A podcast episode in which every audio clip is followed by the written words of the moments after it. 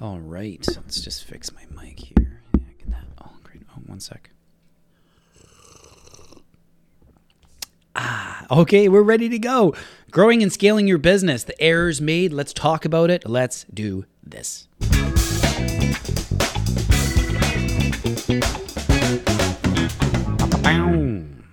Okay, we're going to talk about scaling your business today, the errors made, mistakes that entrepreneurs are making, the things that I've just kind of seen and realized, and what's helped me personally. And and I just want to I, I want to share this. And first of all, before we even start, I just want to say thank you to everyone who is listening to this podcast. We've seen our numbers grow, and it's been so cool. Um, and you know what, just message us podcast at alteri.ca any kind of topics you want to hear about just email us let's let's get this going and let's answer some questions because i'm learning in the process too it's really cool all right growing and scaling your business i want to talk about this first. What is the difference between the two? Those terms are thrown around so much. Well let's talk about growing your business. What does that mean? It seems obvious but it's actually when you're talking specifically about growing versus scaling we need to talk about it.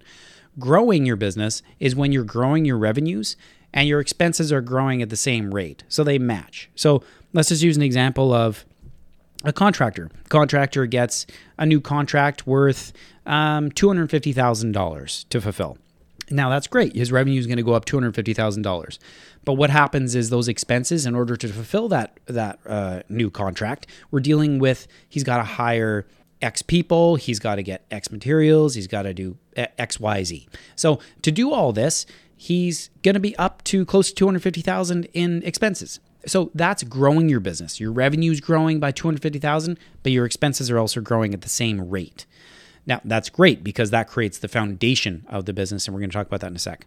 So what's the difference between that and scaling? Scaling your business is when you're growing your revenue in the example that I just used. So let's say a contractor gets uh, the $250,000 contract but there's other process systems and processes you can put in place that makes the expenses not grow at a similar rate. So a lot of the time especially in the day and age we live at right now this is very applicable in like software saas tech. So you know you have this platform or something that saved you a ton and because you're doing everything now in higher volume and at scale you don't have to spend that 250,000 now to fulfill that contract. You're spending more like half of that. So that's scaling your business, getting yourself into more volume at scale, putting in the right systems and processes so that your expenses are not growing at the same rate as your revenue. So let's talk about scaling. And today we kind of wanted to focus on things that I've seen that I personally feel are errors made. Now, people are going to you know agree disagree what have you but this is just my personal opinion on on what i've seen in the marketplace. Number one foundation should be your main first concern. Foundation is creating that business that has everyone and everything in place so it can scale. A lot of uh, mostly on the tech side albeit businesses are scaling before they're actually ready to scale. There's no foundation there you know the people aren't there. The the product isn't necessarily ready for that market yet. The user experience is not there. So your foundation needs to be there first. And a lot of the time that means you got to grow your business first. You got to get those revenues up. The expenses are obviously going to go up. But before that happens it's really hard to scale. Secondly it's i've seen people putting the wrong people in place at the top. You know the the right people how you're going to know is that they're good at different things and they're very good at those things you know, as business owners, you got to understand we got to do what we got to do to grow our business. That is what it is. We got to wear a million different hats, and that's fine. When you're scaling your business and you make that transition, you got to start putting the right people in place because you know what? You're not good at everything and you simply can't do everything. So you got to have the right financial people behind you. You got to have the right legal people behind you. You got to have the right marketing people behind you, et cetera, et cetera, et cetera. And all these people need to be in place because A, no one's stepping on their toes because that is their job and they're the best at it and you can scale because now no matter what happens across your desk as you continue to grow and scale these people know what they're talking about and they can help you do it so put the right people in place. Also, on that, I've seen a lot of big names. People right off the bat try to get big names behind them. And, you know, it's clearly just a play to, to give uh, the organization credibility, which will allow you to grow. It's definitely good for growing. But when you're scaling, you need people that are going to be there to work and to help. So big names aren't always the answer. Just give that in the back of your head. Um, thirdly, the network Okay, no one can do this alone. It's like what that old saying is: a, a, child is raised by a village, not necessarily just by by parents. It takes a lot of people to make this thing work. You have to get people behind it. Associate yourself with organizations that are going to help you do the work, right?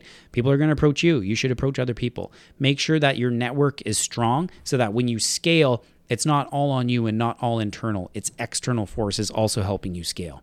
Fourthly, processes. This one is painfully boring for every entrepreneur, but it absolutely is a must. When you're scaling, you need to have the right processes in place. So I'm going to give you an example at Alteri Insurance here. We've grown like crazy, as you know. So we've had people uh, come in, you know, whether regardless of what kind of teammate they are, whether they're in marketing or whether they're uh, we're onboarding a new agent. When they come into the organization, they need to know how we do business. You know, everything from technologically to very simple day to day routine stuff. If we don't have these processes in place, well, then this person's lost. There's no way to communicate with them properly. We need to make sure that everything is dialed in because when that starts happening at scale and we're scaling our business, let's say nationally, we need to make sure that it's the same across the board and there's no surprises. And this is what makes everything very seamless. Sorry, one second here.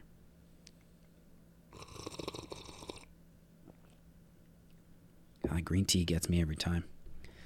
Okay, lastly, number five, you got to focus on the customer, right? I mean, we all love our businesses. We're all passionate about them. We all want to see them grow and scale. But does it make sense?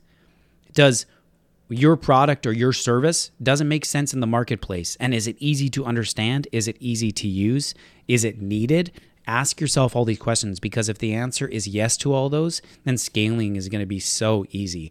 I've heard so many different uh, pitches, I would say, especially on the tech side, where I have no idea what's happening. I don't know what they're doing.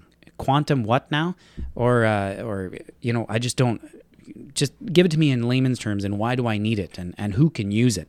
If you can make it easy to understand and people want to use it, I mean, scaling is going to be easier because obviously people need it and it's convenient. Those are my tips. Create the foundation for your business, grow it, get it ready, put the right people in place, get a strong network behind you that supports your vision and wants to get that company scaled. Get processes in place. Don't fall asleep while you're doing it because it's important. And then focus on the customer. Make sure it's convenient. And then I'm going to get back to my green tea. Thanks for listening.